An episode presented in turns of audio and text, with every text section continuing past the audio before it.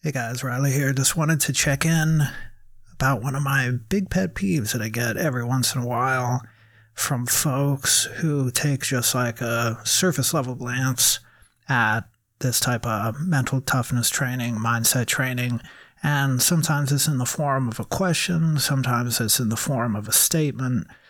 Basically, in its most extreme form, it's just somebody saying you can't train mental toughness as though it's either inborn or it isn't, right? And sometimes I'll even say that.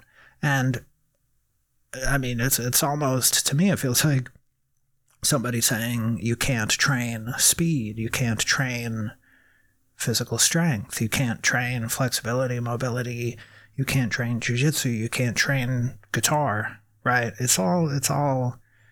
I mean, when you put it that way, make those analogies, it's clearly nonsense. Uh, but it's a little bit different in the sense that this is actually one of those things that we, we don't tend to have much of a handle on in the popular mind, in the popular sphere. We do tend to think of it as something that's either got it or you don't. Because, and, and similarly, it's like a lot of people don't even have a definition for what mental toughness is. It's, it's just sort of like you know it when you see it, right? If somebody like a basketball player you love has a really great game, pushes through adversity, they have mental toughness, right? But we don't really know how to reverse engineer it, or most folks don't. And so we let it just kind of live in this nebulous in between space. And it's, it's nevertheless an object of anxiety for people because you know, other cliches that we have floating around that everyone just kind of accepts are things like, well, if you're talking about sports, for example, well, it's it's 90% mental. You know, people say that, or you know, sometimes they'll say 80%, 95%. Who knows? Obviously, we can't find out the exact percentage, but a huge percent of performance being mental, and people will say that everything from golf to boxing right? So we know that it's this big, huge, important element, and yet this sense that we don't really know what to do about it causes a lot of anxiety. So when somebody sees something that says mental toughness training, sometimes I can kind of understand. It's like it it prods on that anxiety a little bit. It touches that anxiety, and they go, no, no, no, you can't do it. Just la la la. Put fingers in the ears. I don't want to think about it. This is a problem. If I pretend that it can't be solved, then it's not really a problem anymore, right?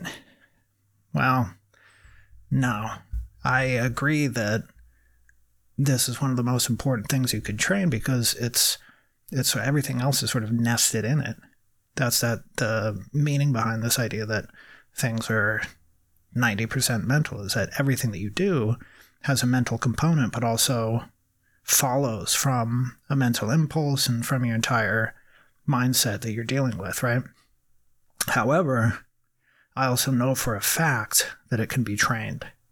I've spent long time on my own journey looking for methods, putting them together, training hard, figuring out what works, what doesn't, putting it together, and helping other people do the same. And like I said before, people don't often have a definition of mental toughness, or if they do, it's just kind of like a collection of cliches but I've got a definition that actually kind of worked backwards from the effects I was getting, the transformation I was getting, where I sort of it, it clicked at a certain point. I said, "Oh, this is basically what mental toughness is, and this is how you train it, and this is how you transform it."